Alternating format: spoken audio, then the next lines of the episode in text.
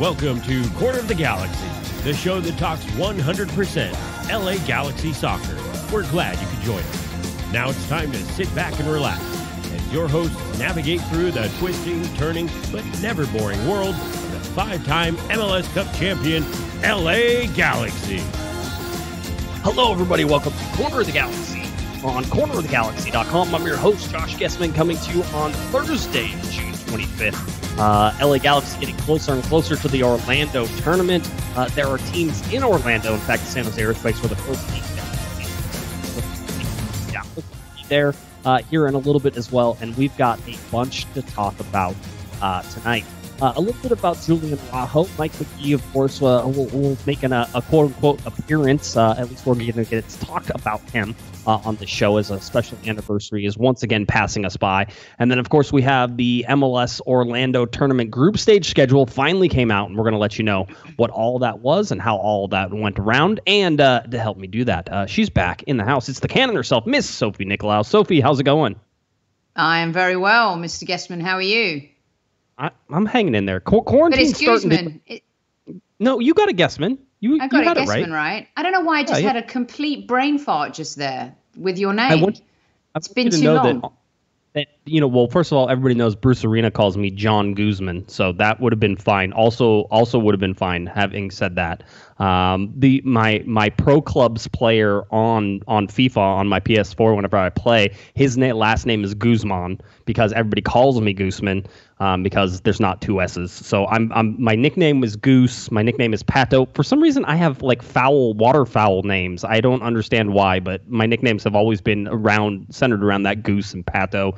Uh, and and other things like that. So yeah, I'm fine. I'm doing great. How, how but hey, seriously, how you, are you? You have doing? the legend Bruce Arena that calls you by something. That's kind of special. Something. It's because he didn't know me and he was drinking wine at the time. But you know, other than that, it was it was just fine. So no, always, uh, always good. I need to ask how you're feeling though. I know it's a, it's not a great day for you. Liverpool, uh, you know, Premier League champions. Uh, Arsenal, not so much, uh, but they did win today. So I mean, at least we're getting you on a good day where they won. So that that's that has to be okay. It's definitely okay. And I think the other way I get my head around the whole Liverpool thing is the last time they won it was actually the year after we destroyed them at Anfield 89. And, you know, and then the year after well, we won it the year after, and then they won it, and then that was it, right? So no, they won it the year after. Sorry. Um, so that's how I equate it that we kind of destroyed their souls, which is why it took them so long. So right. yes, but watching their celebrations, I just you know I'm jealous because I look at my team and I think, my goodness, we are so far from that. They've lost two games in almost two seasons, Josh. There is no asterisk by the Liverpool name. No. I tell you something though, the MLS Cup will have an asterisk this year. yes. There's no doubt about that. yeah, I don't think you can uh, you can look at that any other way. And you know, we keep talking about how there's supposed to be a regular season after this tournament, Sophie, and and you know, just with you know COVID nineteen and the way it keeps going, I, I keep thinking we may only see this tournament. You may get to watch the LA Galaxy play three games, and if they don't play them very well, uh, you may not get to see the LA Galaxy play more than three games uh, this year. So you will have a total season of five games for the LA Galaxy uh, that maybe you watch. And, and, I've been more optimistic on that at, at times, and I'm more pessimistic. Time. You're catching me on a pessimistic day. I'm not so sure that there's a tournament after, or there's a there's a regular season after this tournament. That explains the black T-shirt. You know, usually you're rocking some kind of tee, and it's a talking tee a lot. But today you're in black. You know, Yes, but, yes, uh, I have my uh, my goal five. Uh, my goal five equal play. Uh, it's a goal five is a uh, is a soccer company that is run and uh, put on by women, and so this was my one of my favorite shirts. They make like a couple men's shirts, which is by the mm-hmm. way as it should be. Uh, and this is one of the equal play ones. So I thought I like nice. this shirt. I wear it all the time. So when people always either ask me or ask me about it, or they give me like a dirty look, and that makes me happy too. So either way, I'm, I'm totally about it. I'm like, yeah, uh-huh. You you can deal with what? it. So. Why are you feeling pessimistic though? Usually pessimistic about the the season the and season. what's about to happen, right? Yeah, yeah. I mean, if, if no, no, no, I mean, well, okay. no in life, I'm I'm fairly optimistic. Everything's going okay in general in life. We did survive a uh, a COVID scare at our house, so we thought we were perhaps exposed, and I learned about mm, an hour ago that we weren't. So all of the extra precautions we'd been taking for the last six or seven days uh, now get thrown out the window, and we're sort of like, okay, back to just normal, us being careful and safe Right. and staying home as much as possible. But really, we've been trying to separate even from the people that we have in our small bubble. We were like, we don't know who has it, we don't know if anybody, so just stay away. Uh, and then, of course, I was reading the the, uh, the some of the symptoms for this as this goes on, and I have to Mm-hmm. say that COVID nineteen has to be one of the most frustratingly vague diseases I've ever seen. It's like, it's like, hey, uh, do you have an earache? Yeah, it could it could be an earache. You know, do you have a headache? Yeah, yeah, it could be a headache. Oh, did, could is it a cough? Yeah, it could be a cough. You know, do you have to have a fever? No, you don't have to have a fever. But if you have a fever, well, I mean, it could be it. I mean, it's just it's all these things. Yeah. You're like, did you did, did you have to do the test? Because Tony had to do the test. We had a scare too.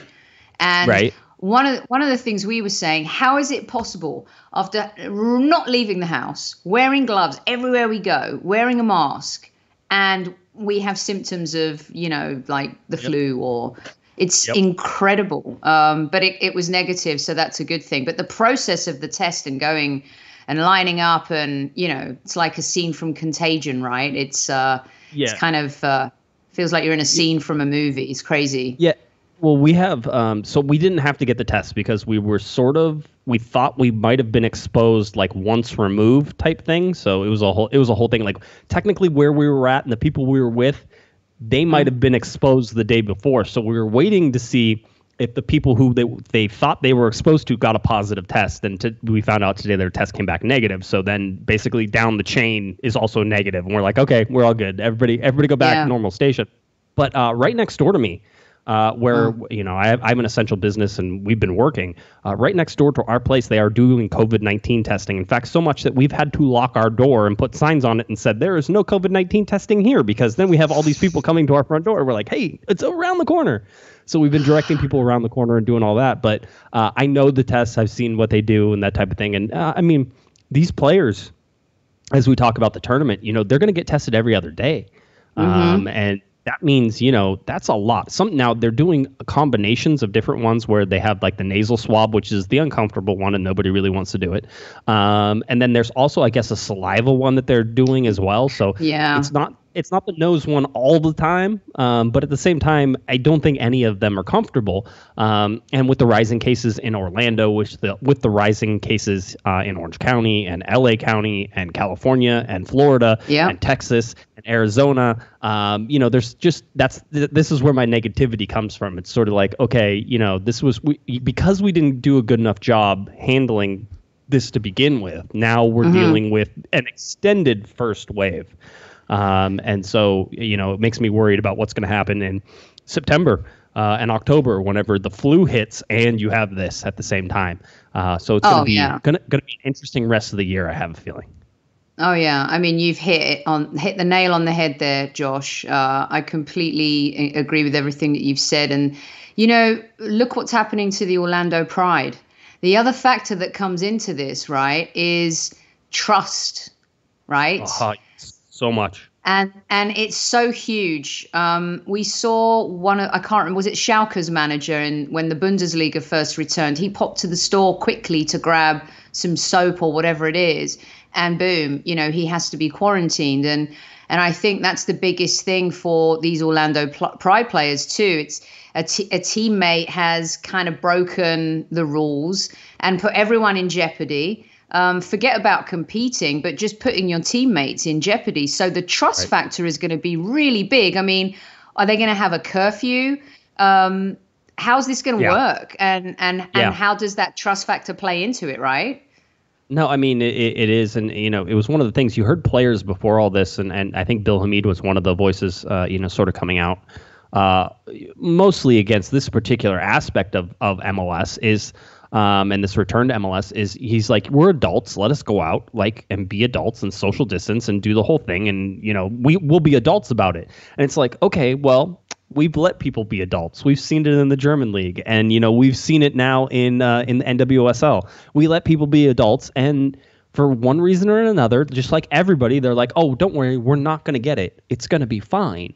Um, except that they do, and it's not. And listen, it, it- the vast majority that we've seen inside of the sporting world, Sophie, have been either asymptomatic or light symptoms. I mean, you're not talking about people who are really sick, and that probably has something to do with the age, and it has to do with the health of the players. I mean, you don't get much more in shape and in you know sort of better cardiovascular than uh, I think than than soccer players are sort of the all around athlete as far as I can mm-hmm. I, I really put things on there. So you know you're not seeing these these these really sick people. So I mean, in that way, you're lucky, but at the same time, you can't have it going spreading through these hotels. And you get to the hotel argument and you say, okay, the Swan and Dolphin Hotel, which, by the way, I'm going to point out now the Swan and Dolphin Hotel, which is where all of MLS and all the staff and all of the people who are going are going to be staying at, is on Disney World property, but it's not a Disney operated property. It's operated by Marriott, and therefore the employees that work there are not Disney employees, but Marriott employees. Um, and really, when you look at all of these things that are sort of happening, is that you know, MLS made all these deals with Disney to play at the Worldwide of Sports to have ESPN do it. Mm-hmm. These are all Disney deals, and ultimately, even though it's on property, it's technically not even a Disney hotel or a Disney property, and so there's less control, I would say, of the staff than if it was Disney. You might be able to work them some things out with Disney, but with Marriott, they're not testing the people who are working at the hotels um, and they're not they're not staying in a bubble. They're allowed to go in and out. And when you look at rising cases around that, what are the chances they're going to bring it inside? Um, the good news is if they do bring it inside, it's going to get caught pretty fast because they're going to give it to one of the players, and one of the players is going to get tested, and it's going to be shut down pretty quick. I mean, that's the idea behind all this testing. But at the same time, I'm starting to lean, and I've been very much, hey, let's do this, let's do it safely, let's go. And I'm starting to lean very much on this now, Sophie, which is why why are we even trying this? Why is there even a tournament? Why are we putting people nobody I don't want anybody to die for my entertainment. That's not that's not what this is about. I can do podcasts about no soccer at all. We have been. Um, mm-hmm. but you know, it, it's just it's starting to get to the point where I'm asking why are why are we doing this? Money. Yeah, that's well, yeah. the only that's the that's the only reason and we we all know that. And the and the question, the moral question of why is I don't think there's an answer to that because I think most of us believe that right now in this climate with the way everything is escalating and progressing and again shifting gears this virus is a beast on its own. I mean even fauci was saying the other day that he's never quite seen anything like this. There's that unpredictability factor to it. And i'm not sure and you can correct me if i'm wrong um, josh but didn't the orlando pride someone in the orlando pride had a false negative or a negative test on the Tuesday and then they tested positive like just a few days after. And so the space in between, which is what you were saying just a few minutes ago, I mean, you know, that's it's very high risk. And when you're talking about um, hotel employees that come and go as they please, they got to go home, they got to come to work. Uh, and there's going to be a player. There always is. Someone is going to escape lockdown and do something daft. I mean, it's yeah. inevitable, is it not?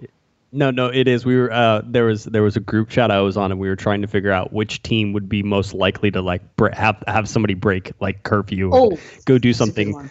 Um, and so in pick? my mind, uh, so I, I, think you have to look at. I picked FC Dallas, all right, and it's the it's the combination of younger younger kids, right? Like you're looking for a younger team. Uh, you're looking for a team who's like, oh man, I'm invincible. Like there's not, you know, there's the whole thing. And FC Dallas always has the academy kids and, and all this stuff. I'm sure they're smart kids. I don't mean any disrespect, to, but I wanted to pick like a young team, and FC Dallas sort of pops in my head the first time. Um, I'm trying to think if there. Do you have it off the top of your head? Could you think of uh, a, a team that that possibly you would think? Um, I think I think just because I don't know why the New York Red Bulls came into my mind, only because um, right. maybe because they fail at every level in the playoffs, and this team that promised so much, and I don't know, I, I don't know why they popped into my mind, and I don't want to pick on any player and say anybody's I know, name. I know. Um, but I, I mean, I could just I could just see it happening, and you know. Uh, the financial ramifications of there not being any MLS football this season is, you know, it can be devastating for a lot of teams. A lot of teams um, don't have that sustainability or that sponsorship or market um, that a, a, lot of other teams do. And and with new teams coming in as well. I mean, think about the investments made there and this right. whole hoopla with Inter Miami and waiting for them to come into the league and and then you've got FC Austin as well and and teams that are coming down down the line too. So it's a really tricky situation. I understand why they're doing it because they they've built the league up so much and they've created right. this beast really. Uh, and and now here we are where we're in a situation I mean, the NBA, the NFL, uh, MLB have just sorted out their mess and and um, and how they're coming back. And you know, it's just going to be really tricky to control the situation. Uh, and I hope that people come, you know, out of it completely unscathed. Um, and it ends up being a great tournament that really has good quality football. I mean, we've in it's taken Bundesliga a while to kick in. Um, it, it's taken the Premier League. It's today's game was between Chelsea and Manchester City was probably the best game that we've seen so far. It's just some really poor games. Players especially on Arsenal, uh, getting injured, dropping like flies. And yep. so there's a health risk too. And I'm not sure that conversation's been talked about enough, Josh, in terms of forget the COVID safety. What about injuries and pushing players to come back after being off for so long? And they've not really been able to integrate um, as much, have they? It's just happened all very quickly. Yeah, that is. Hey, it's one of the reasons that FIFA even recognized that pretty earlier with the five subs. They were like, "Listen, you're going to need five subs. We we understand that this is going to happen." Um, so you know, I always think it's it was funny. By the way, the chat room uh, took a quick vote and decided that if if uh, if Gio was uh, still on the LA Galaxy, that he would be 100 uh, percent likely to break curfew. Um, so everybody's there. A, that's, a uh, pretty, that's a pretty good call. I'm, I'm not going to disagree. And and Jonathan would be there with him, by the way. If that happened, it would be Jonathan holding the door and being the lookout for Gio, because together they were they were a duo that got in trouble. So um, let's not let JDS escape. Now JDS by himself, by the way, Jonathan by himself fine. I'm not worried about him. He'll he'll take it. But if, when his brother is there, they get into trouble. So I don't I don't know what it is. Well, um, Jonathan Joe will just also, get in trouble himself on his Instagram. He doesn't need his yes. brother to help him these days. So well, see see that would be that would be Jonathan's thing is he would go break curfew and then he would Instagram story it while he was doing it, and so then you would you would have that get in trouble.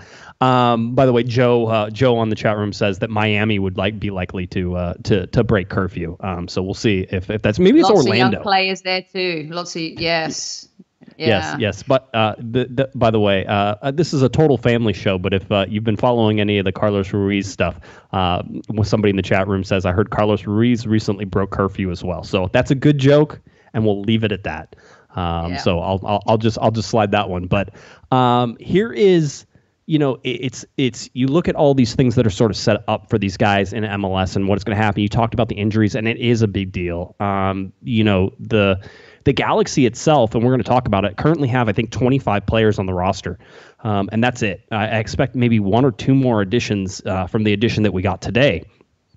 Um, but what you're going to see is that yeah, people are going to get hurt in these three games mm-hmm. in this group stage that they're playing. People are going to get hurt in in in the knockout rounds and these things, uh, and it's going to be about teams that are probably deeper than teams like the LA Galaxy. So if you're looking at the Galaxy as, as sort of being at a disadvantage because of the size of their roster and because I would say the lack of depth uh, that really they do have at almost every position across the board. Um, you know, you could say that this tournament could be really rough on the Galaxy, and maybe three games is enough in the group stage, and you just get through those three games and you try to get back to sort of a quote unquote normal schedule uh, if it all goes well after that. But the injury thing, you've seen it. The soft tissue um, injuries in the Bundesliga, um, you know, mm-hmm. the Premier League, uh, every place that has come back, you've seen these injuries take a serious hit on all the teams that are playing there. And so, you know, you have to this is this is where it's different though, Sophie. I mean, for the most part, everybody's wrapping up their leagues, right? And the mm-hmm. and the mm-hmm. LA Galaxy and MLS are just starting the league. So not only the injury is going to play into account, but they could have long-term ramifications if they continue to play these games at, you know, home venues after this. Yeah, at least um, some of the players in Europe were conditioned you know, uh, I mean, the last game, I was actually in London for the last Arsenal game against West Ham, and that was March sec first or second. Right. And so you're talking about a season that started in August of 2019. And so those players are a little bit more conditioned. So going into lockdown, they can just kind of keep working out every day. Um, yes, they're not going to be match fit. They're out for three months almost, but at least they were conditioned. And I think, how many days are there in between the games, Josh? Uh, let's see. The LA Galaxy, I think, go five days between games. Um, for the most part. Let's see. Uh, let's see. That yep, five and five. Yeah, it's five days between uh, between their games. So that's I not mean, bad. In, in, it's not bad in this instance in the Premier League. There's been three days in between some of these games to be able to wrap this puppy up, you know, before the end of uh, of July. So five days isn't too bad, and and I think I'm trusting the coaching staff. I mean, GBS takes it all very seriously, doesn't it? Um, in terms of conditioning the players, working them down, you know, whether it's after games, uh, you know, he's known to kind of hit them hard when it comes to like you know playing bad and he makes them work that much harder so i'm i have a lot of trust in him that he's really prepared um, and so are his staff for this moment and this part of of what you know the, the, the squad has to do the question is have the players been looking after themselves the way they should uh, and that's always a big question and there are always going to be a couple that come back a little bit overweight um, you know, rumors of players even in the Premier League coming back not having kind of taken care of themselves, maybe had a bit too much um, during lockdown as well. So we'll see, we'll see how that plays out. Hopefully they'll they'll come out of it unscathed. Yeah, I mean the, the the time between games I think is fine. The five days I have no problems with, and uh, as John well, yeah, the there's no room, travel. Yeah, exactly. As John in the chat room was saying, there's no travel either. So, you know, what is it? The, the games for me are spaced fine. Uh, the real problem is that they haven't played competitively against anybody uh, besides themselves, and that just happened recently. Um, but they haven't been competitive or game shape or anything like that for, you know, since March 12th. Uh, we've done, this is our 30th show in quarantine. Um, yeah. So, March, yeah, March 12th, I did a solo show by myself on March 12th was the day that the league shut down, and that was the last one that was in the studio. Um, and now we've done 30 shows away from the studio, if my math was correct on all that. So this is the 30th show that we've done while the whole thing has happened um, without any soccer being played. I mean, it's an, it's an extreme amount of time. You figure we do two shows a week. We did th- we mm-hmm. basically have 15 weeks of shows that we did um, and there was no soccer being played, no competitive soccer. Now the guys are back to training now, which is great, but right. they're not game shape. They're not going to be in game shape. And you can no. expect in sort of this tournament setting that it's going to be more of a preseason type tournament anyway, but it's competitive and it counts. And there's not unlimited substitutions. And G- Guillermo Barros is already a guy who doesn't even use the three subs whenever you give him three. So what's he going to do with five subs, you know? Um, I think the only way you ever get Guillermo to do all three subs is if you give him five. So that way he only has to use he's, three of the five. I think he's under a tremendous amount of pressure. Even though this isn't a regular, normal MLS season, I think this there's only one thing that matters for LA Galaxy. And I'm not dismissing any of the other players. Obviously, the team has to come well, they have to gel well. Um, some of them we've seen and we know what they're going to offer and who they can be. Um, you know, we'll we'll get to a, a, new a newbie in a little bit. Right. Um, but there's only one thing that Galaxy fans want to see, and that is Chicharito lighting it up and giving the club its ROI and really um, standing by Carlos Vela and and being able to perform the way Carlos Vela does, whether you like Carlos Vela or not as an LA Galaxy right. fan. What you want to see is Chicharito becoming the man and dominating right. that entire tournament. And that is the most important thing for LA Galaxy. This is a huge signing. And it's it's not gotten off to a great start, but to be fair to him, it was one game and you know a lot of hoopla coming into this but the, the, the, there's been a lot of hoopla. There's a lot of marketing behind him big contract as well. Right. and that's the most important thing josh. Nothing more nothing less. He's got to perform. Otherwise pressure's going to be on big time. I mean, does this uh, because this, as you said, the you know the asterisk is certainly going to be listed next to the MLS Cup. Um, anything that sort of happens this year is is thrown with an asterisk next to it. This tournament is an asterisk on an asterisk, so there's like three of them next to each other in order to figure out all the different things you have to quantify for this tournament. But does it release some pressure on Chicharito because of that? I mean, so let's say he gets out and he's lukewarm and he's lukewarm for the next 10 games, but he's starting to find his footing and the Galaxy are figuring out how to play with them. I mean, you know, does it does it any of this matter this year? I think it does because if anything, I think there's going to be more of a spotlight because of the uniqueness of what the league is doing in order to be able to complete a season, right? And be able to hand out, you know, the big shiny trophy at the end of it. I really do. It's going to get coverage on, I think, maybe channels we haven't seen before at the beginning, at least. If it continues to be um, exciting and fans are into it, then you know people it's tough to get people to watch certain games unless they're in that market but there is going to be a little bit more of a spotlight on this i think especially with yeah. covid um, the media are going to be ready to jump on anything.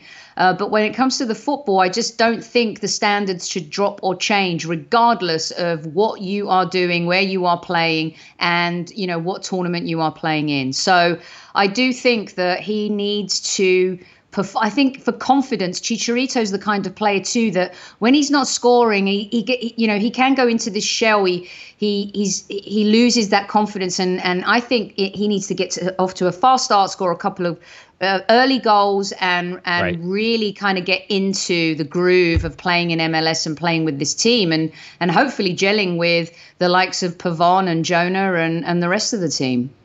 Yeah, I mean uh, that's going to be interesting. Let's go to uh, the signing. Uh, let's talk about the signing mm-hmm. the LA Galaxy did today. Um, this is one chalk up one in the Josh column. Uh, I have been saying since the beginning, since preseason, that the LA Galaxy should have promoted this particular player, and today they finally did. Now I have some background on that, so that way I can tell you sort of what was really happening. But Kai Koreniuk, um, midfielder with LA Galaxy 2, the LA Galaxy 2 2019 Player of the Year, um, a guy who was by far, I think, the best prospect in preseason from LA Galaxy 2. I thought he was the best player. He had the best pace. He looked the most dangerous. He looked like he was ready for Major League Soccer more than any other person who was on LA Galaxy 2, and it wasn't even close. Uh, but the LA Galaxy get uh, up to the senior team. Um, he's he's an interesting uh, dude. He was born in, in Florida on the East Coast. Um, his mom is Dutch, so eventually he went and growing up playing soccer in Florida was cool. And then he decided that he wanted to go to the Netherlands and play soccer for six years. So he went over there and played in the Netherlands and learned the Dutch way of football uh, in uh, in in the Netherlands. And then he came back and you know joined um, LA Galaxy two, did some different things. Um, but now he is up with the senior team. Uh, one of the things he said in one of the videos, he goes, "I'm fast. I'm good on the ball. I feel like I'm pretty creative, and I can make things happen around the goal." I like the simplicity in that statement, which is I'm fast, I'm good on the ball. By the way, he's correct on both of those. He's pretty creative. He he definitely has a creative flair, more so than I would say the standard sort of American player. Uh, this is this is a guy who has creativity. Sophie, I think in sort of the professional upper level uh, MLS talent ways, uh, than maybe the lower level. Like I see guys at lower levels do things with the ball, and you're like, oh, that's really cool. You could never do that in an MLS game. You get killed.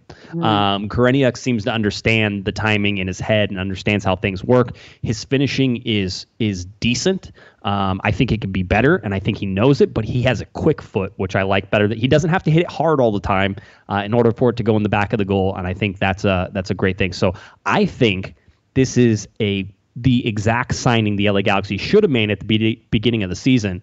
And I'll tell you this, Sophie, that uh, they probably tried to. Uh, MLS actually froze the transfers in March after uh, on March 12th when everything sort of shut mm-hmm. down for a little while. They froze everything out.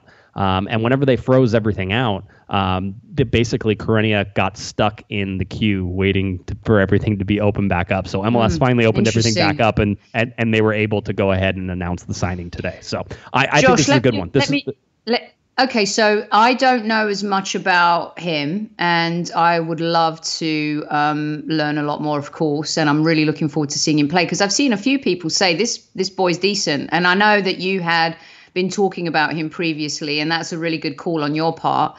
And um, if he's, let's say, someone struggling up front, positionally, does it, is he versatile? What's what what's his what's his true um, kind of position? Uh, and and and if yeah. he, if the team doesn't get off to a good start, is he the type of guy that can come in? Is this is, is this what they're banking on, or is is his trajectory into the team over a period of time?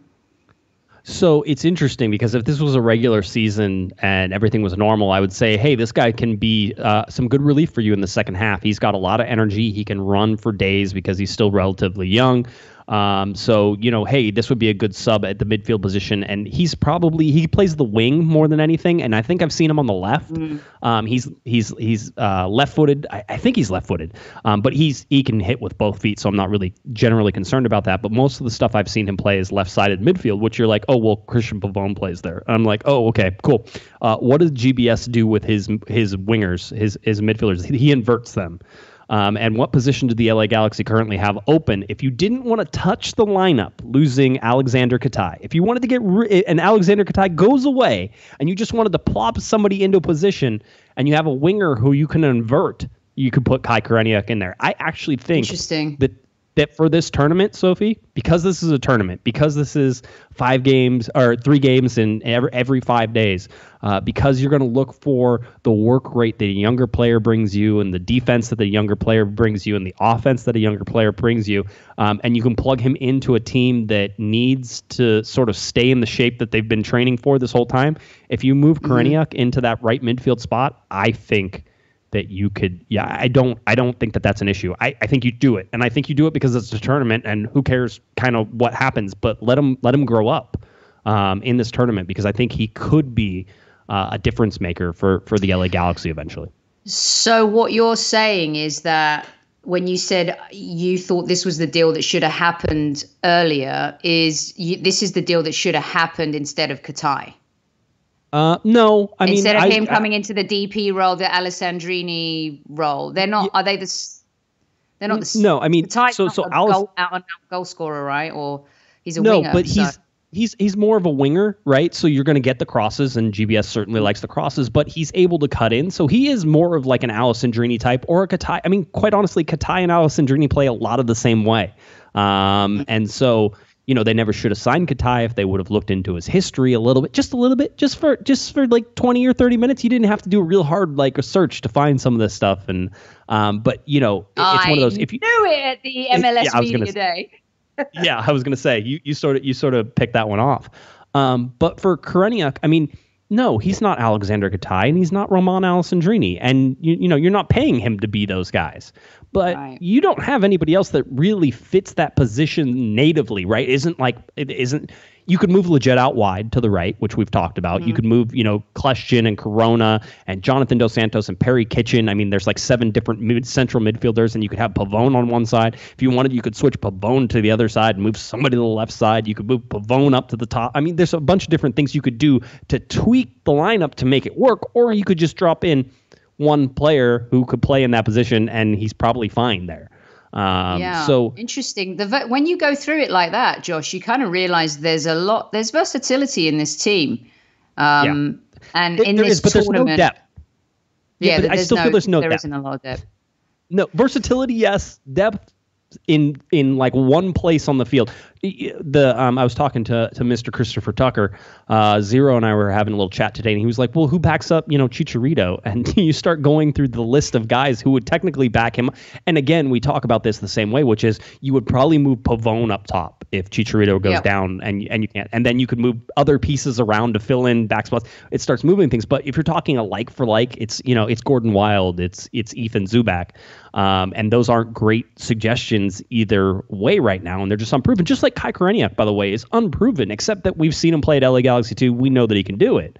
Um, mm-hmm. So, so it's just it's those uh, people were asking. Uh, Justin asked, uh, would I rather have uh, Efrain Alvarez or or Kai Koreniuk um, on the wing? And Efra needs to stay as far away from the wing as possible because he's not fast. um, so you put him in the center of the field and let him play make. Um, Koreniuk yeah. has speed and he's quick. Um, there's and again, people who've been listening to this podcast since 2009 must just bang their heads against the desk on a regular basis. They're like, Josh is going to explain the difference between speed and quickness now. Uh, Koreniuk gets uh, is a quick guy. He has quick moves. He can cut quickly. He can get up to top speed quickly, and then his top speed is fast. Um, mm. And so all of those things are are interesting. And the only reason Josh has memorized all of these all of these like quickness versus speed things is because in uh, in baseball in high school I was very quick. I just wasn't very fast. Um, so I could I could usually get to places quickly, but my top speed was not exactly. I wasn't exactly flying through the air. So. Um, all those things sort of sort of matter. So, um, but yeah, it's you know for me, mm-hmm. Was a good signing. It was the signing they should have made. It's now the 25th player, uh, and remember, Sophie, in these tournaments right now, you can dress 23 players. So two guys are going to have to like not be on the team sheet, and they have to go sit in the stands a little bit higher than the rest of the team that's going to be right, sitting right. there right now. So uh, we'll see that. Actually, it's only one because uh, technically speaking, uh, Danilo Acosta still um, not uh, not ready to return. So I think we're right around 25 um, total players, even with Acosta there as well. So uh, that's sort of what we have in Window? Is there any type of window during this tournament?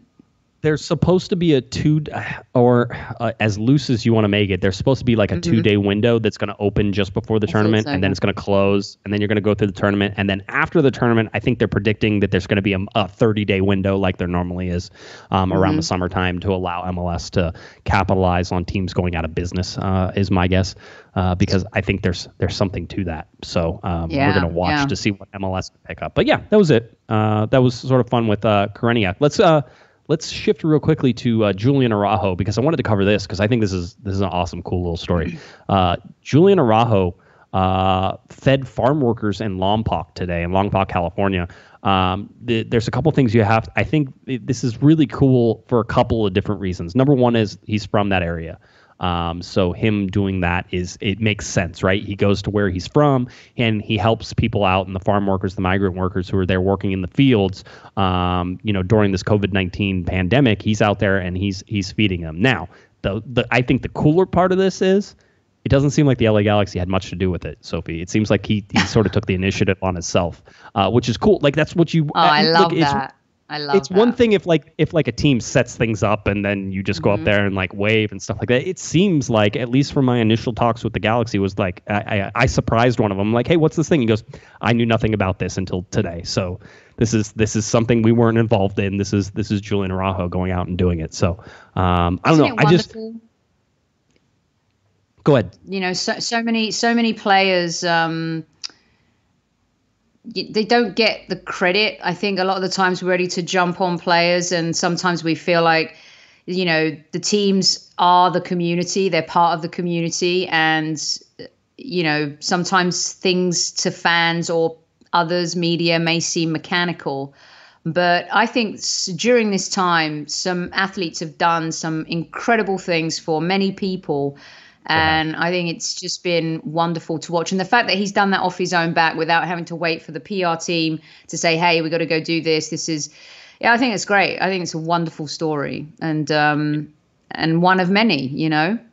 Yeah, no, it is, and and you know even and by the way, you tip your hat to the LA Galaxy as well because they've been feeding people and, and running different programs and doing stuff and getting out in the community Amazing and making stuff. sure. So that's all. That's all. I mean, mm-hmm. I don't want to say that. Oh, because Julian did it without the Galaxy, like the Galaxy were useless. That wasn't the point. The Galaxy are doing lots of things, but Julian. Oh, that, is that how it came across? I don't, I don't know. Sometimes no, that was that was for me. I was more Correction. worried. Like I don't, you know. Um, no, it's Correction. it's it's it, it. By the way, people were saying, hey, um, but you know, clearly they're signing people. We'll go back to the transfer window for a second. They're oh. clearly they're signing people because the you know there are the windows open because they're signing people.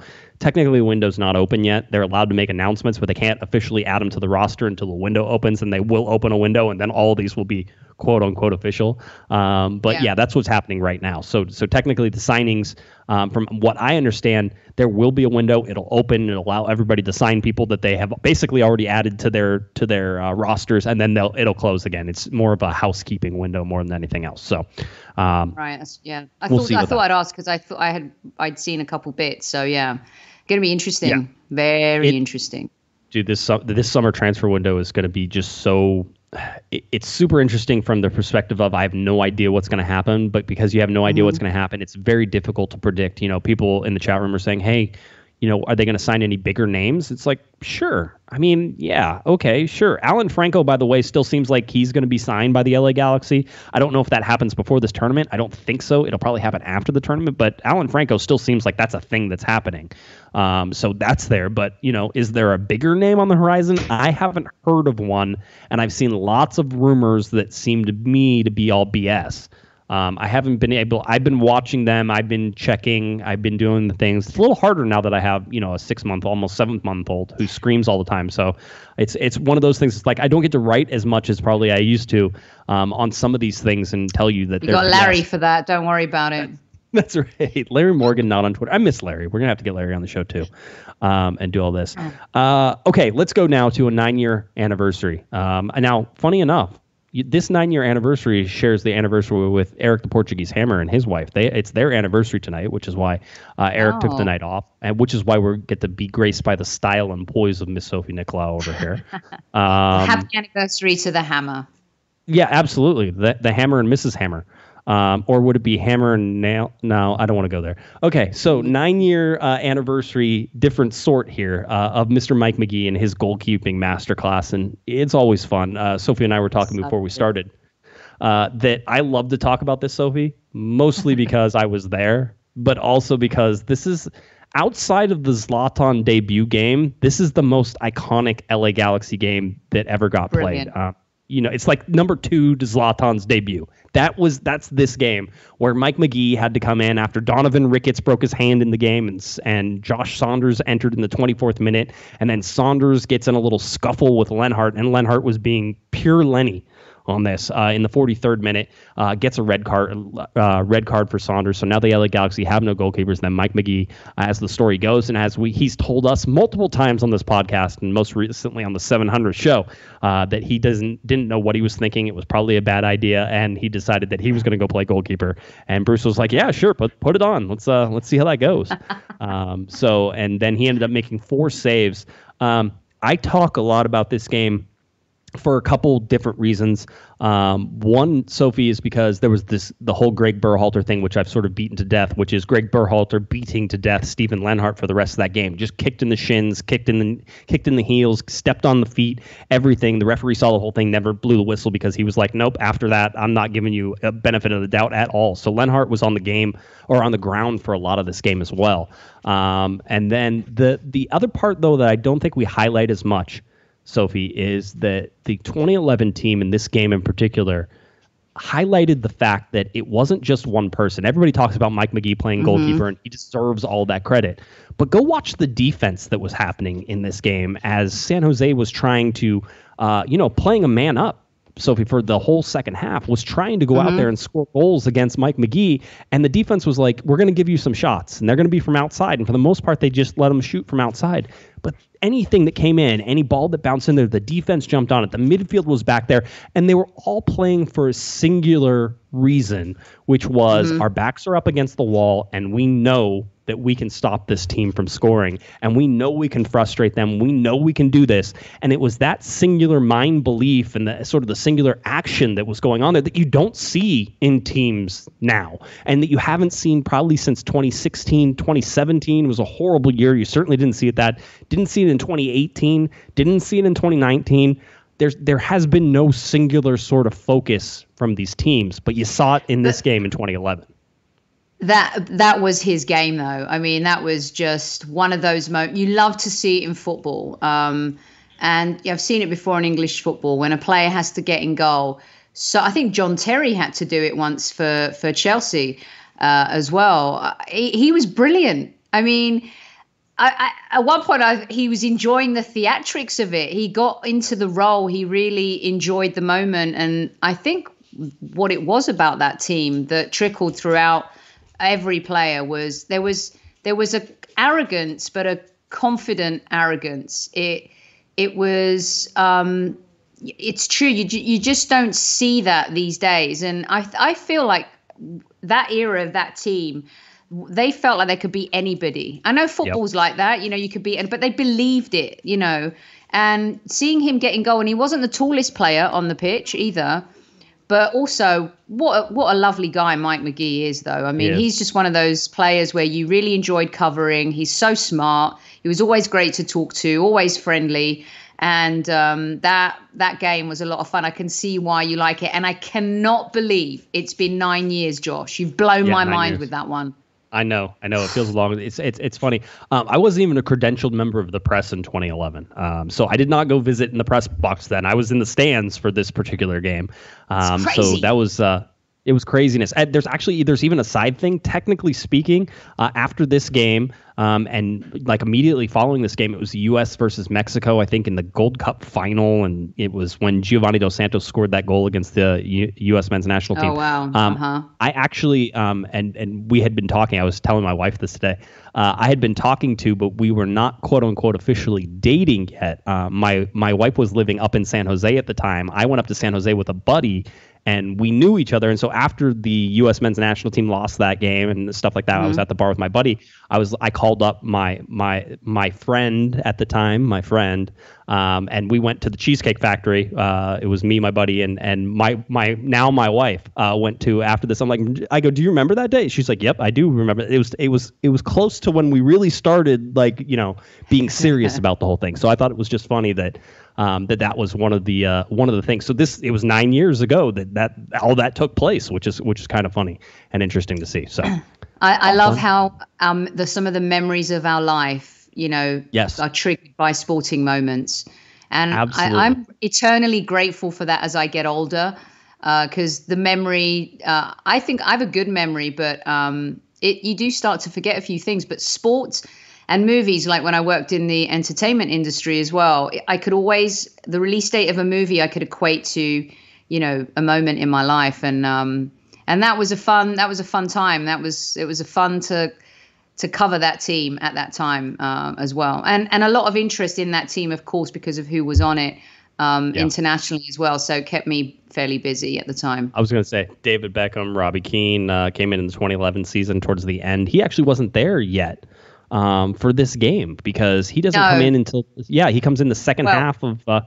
of no, No. he was there he was there in 11. Well, he was there just 12, w- yeah, 11, yeah. yeah, yeah, he was there in 11 and, and he helped, but he wasn't there until I think August uh, was when because I think he only played like eight regular season games that year uh, in 11 uh, for the Galaxy to win the win their first cup then and then they they doubled in 2012 and had the off year in 13 and then won it again in 14. Uh, but Robbie Keane was there for 11. He just didn't come in until the mid season, so he was not there for Mike Magee uh, goalkeeping day. So uh, all, all interesting stuff. It's fun to sort of sit back and think about uh, those times. Uh, let's go now to the MLS Orlando tournament. The group stage, the schedule finally came out. We talked on last Thursday and on Monday about how MLS had just sort of mishandled and mismanaged some of the scheduling and the TV negotiations and everything else, and it drew on way too long. Um, we talked about teams showing up today uh, and yesterday. San Jose showed up yesterday. I think Orlando was supposed to show up today. I think FC Dallas is one of the ones that shows up here in the next couple of days as well. Um, so they're all starting to sort of head that way. And we told you that the LA Galaxy would depart the first week of July. We're going to narrow that down. Basically, we expect that the LA Galaxy right now anyway, and this could all change, uh, will arrive in Orlando on, around July 6th. And basically, they have to be there on the 6th because they have to be there seven days before their first game. That's part of it. And I don't think that they're going to spend a moment there longer than they have to. So it looks like July 5th, July 6th should be that day um, that the Galaxy head uh, to it. But we finally have a schedule, Sophie. We know the when the LA Galaxy will play, and if you go on lagalaxy.com and forward slash schedule, they will tell you the times. They will tell you which games. You already knew the group that the Galaxy were in with the Portland Timbers, with LAFC, with the Houston Dynamo uh, in Group F. So Group F will start on the very first game for the LA Galaxy is on July 13th. Uh, this July 13th day, they will be the second game. The first game will be the Group F starter, which is LAFC versus Houston Dynamo at 8 p.m. Eastern Time, 5 p.m. Pacific Time on Fox Sports 1. Uh, and then the double header on that is the LA Galaxy versus the Portland Timbers. So the Galaxy will start off Group F against the Portland Timbers at 7:30 p.m. on July 13th. That game also on FS1. Um, a good way to start, Sophie if we're sort of looking at the teams and where they rank, and I will certainly say that uh, Houston plays the Galaxy tough, Portland plays the Galaxy tough, and we know LAFC plays the Galaxy tough, so it's not exactly a, a, a cakewalk. But Portland might be the best game to sort of open with, being you've already played Houston and know that they're probably going to be a, a, a, tough sort of matchup already. Um, but it's going to be Portland to start with. Does that give you any sort of uh, trepidation if you're if you're the LA Galaxy? No, I think it's like when you're playing in Copa America or the Gold Cup, the Euros, the World Cup. You always want that first game to be the easiest team in the group. Um, right. You don't want to start off with a loss. You, you, you know, a draw or a win is always good. It's that sounding teams out and and being able to to play a team that um, I think in this group in particular, I think everyone will agree, and as you've said, that Portland is the easier of of the of the three. Um, and you know, to me, the whole draw was just a joke because yes, come on, that was. I mean, we've talked about that, haven't we? It's just I, yeah, we ridiculous. we have no it. It is, and it, and it stays that way. Do you think any of these teams? Do you think the Portland Timbers were like, "Whew, thank God we got the LA Galaxy"? I mean, because you know we, we always think of this from one side. Let's flip it and think about portland for a second. I mean they didn't want to play lafc certainly. Um, i don't know what their record is against houston and whether or not see for the galaxy you know the galaxy and houston always play games that are tough games, and you know that. And quite honestly, Portland. Although I was talking to a player and I was and we were talking about Portland, and they're like, "Come on, we always play Portland good." And I'm like, "Yeah, except for last year where you got blown out four to nothing in consecutive games because you played." Oh. Um, you, one of them was a U.S. Open Cup game, one of them was a league game, and it was four nothing. I go, except for that, you know, it was fine. Um, and they did beat Portland at home last year, so um, they technically split the regular season with them. Um, but, but so, also, it's no, it's a different scenario, right? Portland at home are, have got they've got the crowd behind them. LA Galaxy at home sometimes have the crowd behind them with this particular. Uh, team. I think we're going to see it. We would have seen a major difference to that with Chicharito um, coming on board, you know, um, this season. So it's going to be a little bit different. And yes, I do think right now teams think they can beat LA Galaxy. Yep. The, the mental makeup. Um, I'm not equating them to Arsenal, but there is something about Arsenal that they've fallen because they've lost their their DNA, their culture, their their toughness, the mental strength that they had. Yes, pretty much their mojo. Yes, and LA Galaxy, I feel like they used to be able to go out on the field. You got the stars on your shirt. There were people, teams were intimidated by those squads. Um, they really were. They had an edge before the game even started, and I, I they lack that now. There, there isn't that feeling. Um, I think most teams feel like uh, they can definitely beat them, get a result from them. So this isn't going to be easy by any stretch. No. Right. Um, so I, I it's going to be tough. It's going to be really tough. It, it's it's going to be very tough to, to, get out. And there's some tweaks here. We'll talk about the format tweak as well. Um, okay, mm. let's hmm. go to the second game for the LA Galaxy. Five days between the game on July 13th, then we have a game on July 18th. The LA Galaxy uh, are going up against LAFC. So this is the East Coast El Trafico, the Orlando El Trafico. Uh, so this is the game that it really highlights the entire group stage. So um, I think I think MLS did a good job of not making this the last game of the group because it, sometimes the last game of the group is just is not the best game um, because people are protecting their interests and a lot of things could already be decided by then. I don't think in this group it's going to be, but it, will be interesting to see. So it's a 7:30 p.m. kickoff time, ESPN, Saturday, July 18th. So they got it on the weekend. They got the prime time spot on 7:30 at 7:30 p.m. They got it on ESPN. They're doing all the things really that they could to make this game as big as they can. It'll be the second game of the doubleheader, the Portland Timbers versus Houston Dynamo.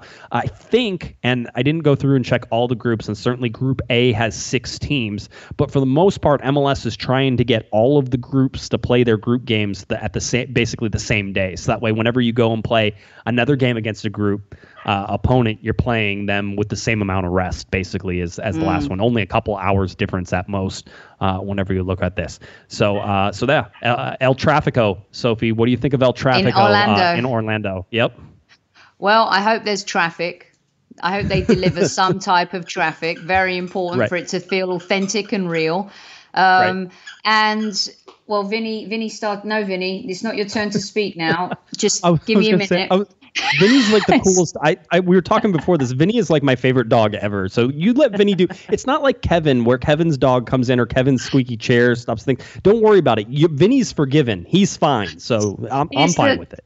Squeaky yeah. toy. So Perfect. Um, so yeah, I I mean right now, LAFC are the team to beat, even though they're not the current holders of MLS Cup. That right. They have the edge over us just for now. I say us loosely. I mean LA Galaxy. Uh, they have the edge, and the, these are facts. I mean, I think that win in the playoffs last last season was huge for them mentally. Uh, right. They had to overcome that hurdle, and they did right. so, and it was inevitable. It was bound to happen. So, but I still think it's the competitiveness um, runs through that squad for that game, and we've seen it, and and and we well, have. I mean. I was going to say, it's going to take away anything, Sophie, if because right now the, we're sort of assuming, uh, and it seems that assumption is correct. Nobody really wants to correct this assumption. It seems like Carlos Vela will not be at this tournament, so it's not going to be Carlos Vela will not be there. Chicharito is going to be there. He's already said he's going to be there. And by the way, uh, apparently that was big news around the uh, the the the Spanish speaking media uh, yesterday that Chicharito was going to be at the tournament when we knew he was going to be at the tournament for like the last three weeks. But hey, wh- who what what do we know? We've just been reporting did it for. did I miss? Did I miss a major memo? Why is Carlos Vela not playing the tournament? His his wife is pregnant, and he's thinking oh, that he's oh, not going to go. And we thought the same could have happened technically for Chicharito because Sarah, his yeah, wife, his is also pregnant. pregnant. And and so, but it doesn't seem like that's going to be an issue. So um, he's going to go. So it's just Carlos Vela. So it's going to be a Carlos Vela less LAFC uh, who picked up Bradley Wright Phillips. So they're going to have Bradley Wright Phillips. Um, and uh, against you know Chicharito and the LA Galaxy. Does that take anything away from it? Yes, it actually does. Makes it a little bit boring, to be honest with you, because right. that's what people want to see. They want to see them playing against each other, uh, and this again even more for even more of an opportunity for Chicharito to be the one to shine. And he's actually going to be at the tournament, and his wife is pregnant also he gets a lot of kudos from me to to go. be going and to be doing that. So I I must I I'm, I don't have, have I been living on planet Mars? How did I? What I thought Vela oh, was going to be there. So so it's basically it's like this this the the worst kept secret. Everybody sort of has figured this out, and nobody's really saying that he's not that he's not not going to be there. He's not going to be there. I mean, it seems that that's the case. Now he could have a last minute change of heart and show up, but right now it seems like he's not going to be there, and that that's going to be it. So anyway, let's get to the, the final game. Uh, Thursday, July twenty third. Uh, my birthday. See, isn't that nice of them? On my birthday, they're going to play the final game stage. Um, so uh, that will be the LA Galaxy versus Houston Dynamo. It is a 5 p.m. Pacific time kickoff on Fox Sports 1, uh, Thursday, July 23rd. The final game, it is the second to last game of the group stage because LAFC will take on the Portland Timbers right after this as the last game of the group. So Group F will close out this tournament and it will be done. Um, and really, it's going to be a rematch of a game that we've already seen, Sophie. It's been one-one. We saw that game uh, in Houston. We saw the Galaxy look sort of listless in that in that game. Um, Cristian Pavón with the only goal, the assist, uh, David Bingham uh, from the goalkeeper. So playing that direct soccer. Um, so you look at all those things. Uh, what do you What do you think? Now the LA Galaxy have to finish second, first or second in the group to advance or they have to be one of the three best third place teams. And it used to be one of the four best third place teams, but they actually decided to do something smart, which is in Group A, the top three spots in Group A, who has six teams, all get to advance, which makes some sense, by the way. Even though it's a screwed up little tournament, it actually is more fair comparing the results and the percentages of advancement. That that evens things out a little bit. I I actually think LA Galaxy will finish first or second. I, I, there's something I don't know why. Like today, I woke up and I fancied Arsenal to win after they've been terrible. It's just a, one of these. It's a gut feeling based on something we've never seen or done before, and we don't know how everyone's going to be um, in this situation, and especially coming out of you know a global pandemic. But there's no reason why they can't um, progress. And they, again, they just haven't played together enough. And it's going to be interesting to see how Pavón and Chicharito do, Joe. I think they're very important. It's it's all about those those guys. And I think that would you say the defense is improved um, from last season? There are ter- some terrible mistakes last season. Do you, I, I think that's going to be the key. I have no idea. I really don't know. Mm. We've seen this Yeah. team play a couple preseason games, two preseason games. We've seen them play two regular season games. One they lost, uh, one they drew. Um, it's just I, I don't know what this team is, and I don't think anybody else does. And I think that's probably true for most of Major League Soccer right now. Um, I think the real advantage is going to come from the player from the teams that have a bunch of returning players that know kind of know what they're doing and know how they're doing it. Um, and so if you do that, um, we'll see. You know, it's one of those things where you could you could look at that and say, well, could you predict this tournament based upon those um, different things? And I don't know the answer to that. And I don't, you know, I would love to be able to sit here and tell you, oh yeah, the LA Galaxy will be just fine. Their defense is improved. I don't know if their defense is improved. It's it sounds like it could be improved. Yeah. Um, but we'll we'll see how it goes. It's true. I, it's true. We don't know. We don't know diddly. No, no, and and we're trying to predict it off a coach who has been rather predictable in terms of how he plays, and I don't think that's necessarily a help at this point because you know how many if you put somebody in the chat room earlier said this and I was laughing because I was like it's it's kind of true. You know the uh, the LA Galaxy I said might only play five games this year. I mean whenever you look at this and then it'll be over. They said five games five thousand crosses to the middle um, and so I was sort of like, yeah, I could I could sort of see why that would be the way it is, and and sort of look at those things and say, yeah, with Guillermo, there's lots of crosses um, that come in, and who's going to finish those? Hey, listen, it's all about finding a style play that fits this LA Galaxy team and not the Zlatan LA Galaxy team. So uh, again, Fans we don't just have a lot of confidence in him, do they? not yet. I don't think these. I don't think he's earned it. What what confidence? Can he, he had Zlatan, right now. I I am the biggest believer that Zlatan was was a great, amazing player, Sophie. But at the same time, he carried the team, but he carried them almost against the style of play that Guillermo wanted to play. Um, and so now you look at how they're going to try to do it with Chicharito, who very much will not be able to carry this team, but can be a goal scorer for this team and be very successful if they play to his strengths. Um, you know, Zlatan just muscled the ball into the goal 90% of the times, and he could do that. I mean, what we saw with him is something we're never going to see again. So, I mean, it's it's it's one of those things you can't just sit there and, and rely on. Well, he's a that stuff. He's a world class player. It's very look. I know there were a lot of people, and I thought at times the jabs towards Zlatan were very unfair. Um, in particular, by some of the the media folks. Uh, I I just think you know his his arrogance. You know, played Yes. well to LA Galaxy fans. It did not play well to the league or um, opposing supporters. But there is no denying that the impact that he had was absolutely monumental. And without his goals, uh, and and he did things in games that won them completely on his own, right? The ma- the Yep. magic was unbelievable. So Chicharito's not that player. He hasn't been that player for years. It's all well and good signing him because you know he brings he's going to bring in the crowd, he's going to bring in the audience, he's going to bring in the sponsorship money. But if he's a dud on the pitch, that all goes away, Oh yeah. all of it. Oh yeah.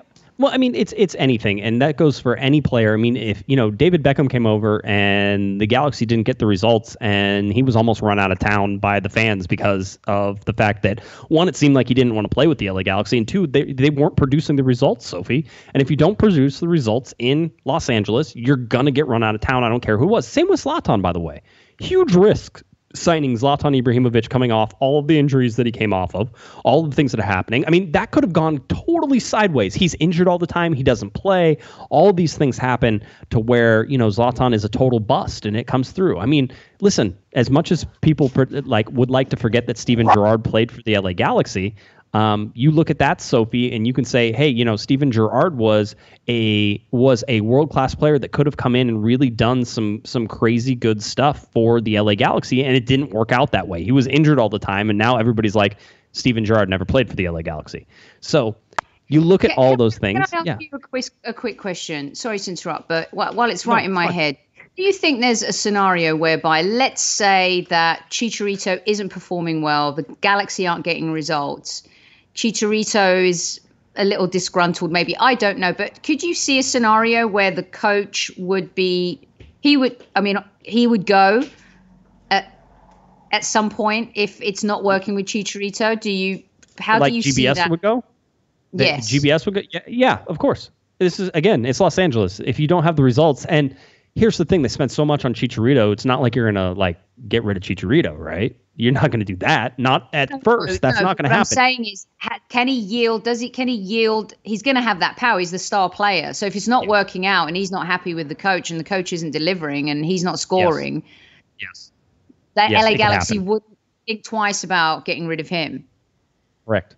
Correct. Yeah, GBS could be on the hot seat if things don't work. Now, I don't know if any nothing happens this season. It's just it's just not concrete enough for it to happen this season. So um, the season is just too weird for anybody to take anything from the season. That's why this transfer window that's coming up in the summertime, if the LA Galaxy have a chance to get like the best available player, I don't care what position it is, just get it. It doesn't matter. I don't care if you have 17 other players who are in line. If somebody comes up and is the best central midfielder that you that you know money could buy, then you go out and buy him and you offload a designated player and you make the changes and you just you you throw caution to the wind because this season is a mess. So I'm it's you're building for next season. I don't this season is like again, I don't know why we're playing it sometimes. It, yes. it seems like it's useless. Yeah, I, I I agree with that. But as long as and I I I, as long as they don't sign Balotelli, I think that would be a huge mistake. I don't th- Surely that's, that's just his agent. He's re-signed, yeah. I think, with his um, with Brescia um, for another okay. year or whatever. But, uh, but, I think so. But that would okay. be a well, huge mistake. It would be. Um, let's get real quick to the last thing, and then we'll uh, we'll close this up. Just real quickly, uh, the LA Galaxy two, so the USL team for the LA Galaxy, did get placed into Group B. They're doing different groups in different regions, and so the LA Galaxy were placed within the Western Conference and within their region. Uh, the teams they'll be playing is Las Vegas Lights FC, which no longer have Eric Wynalda, who just got fired last week. Uh, Orange County SC, so the Orange County team that's close to me down here. Uh, Phoenix Rising FC, which is one of the better, uh, I think, Western Conference teams and has always been sort of mm-hmm. really fun to watch. Uh, and then San Diego Loyal SC, which of course is coached by Mr. Landon Donovan. So um, that's the group that they're in. Uh, I think the top two teams advance out of that group in order to be ready for the USL Championship playoffs. Uh, so it's a it's a mess of a of a league, just the same as MLS is a mess of a league right now. Um, but that's where they're at, and I just wanted to give everybody a heads up uh, that that's sort of what is going on with the USL. So, all right, Sophie, did we did we? I think we covered Oof. everything, right? I know. Dang. It was, it was quick too. I mean, you know, this the time flies. I, I, that's why it's always so much fun. I just get talking with Sophie. I have show notes, and then I completely forget what I'm talking about in the show notes, and we just have a nice discussion. So uh, it's always more fun that way, anyway. So, uh, sorry Sophie, if I veered you off track. Uh, n- nobody could possibly do it. It's impossible. Um, no, it's all part of the show and all fun, and I think uh, everybody had a good time. So, uh, why don't you tell people where they can find you there, Sophie, and we will get on out of here. And that's the tea. you can find me at Soccer Diva and also at Highbury Squad. Thanks again for having me. Always love talking to you, Josh. You rock it here and do such a great job. And thanks to everyone who is uh, listening as well. Uh, awesome. Let's see how this thing shakes out. Yeah, it'll be a good time. All right. Uh, if you're looking for me on Twitter, it's at JGuesman, J G U E S M A N, and of course at Galaxy Podcast, cornerofthegalaxy.com. All of our podcasts, all of our videos, all of our articles right there. All right, that does it coming out. Orlando.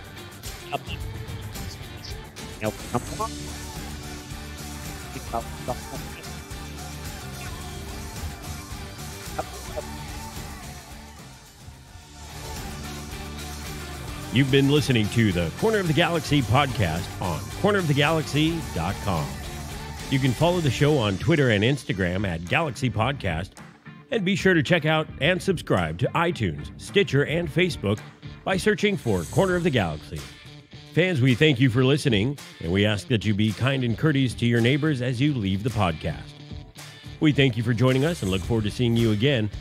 Until then, I'm Michael Arajo, and on behalf of the entire Corner of the Galaxy crew, goodbye, everybody.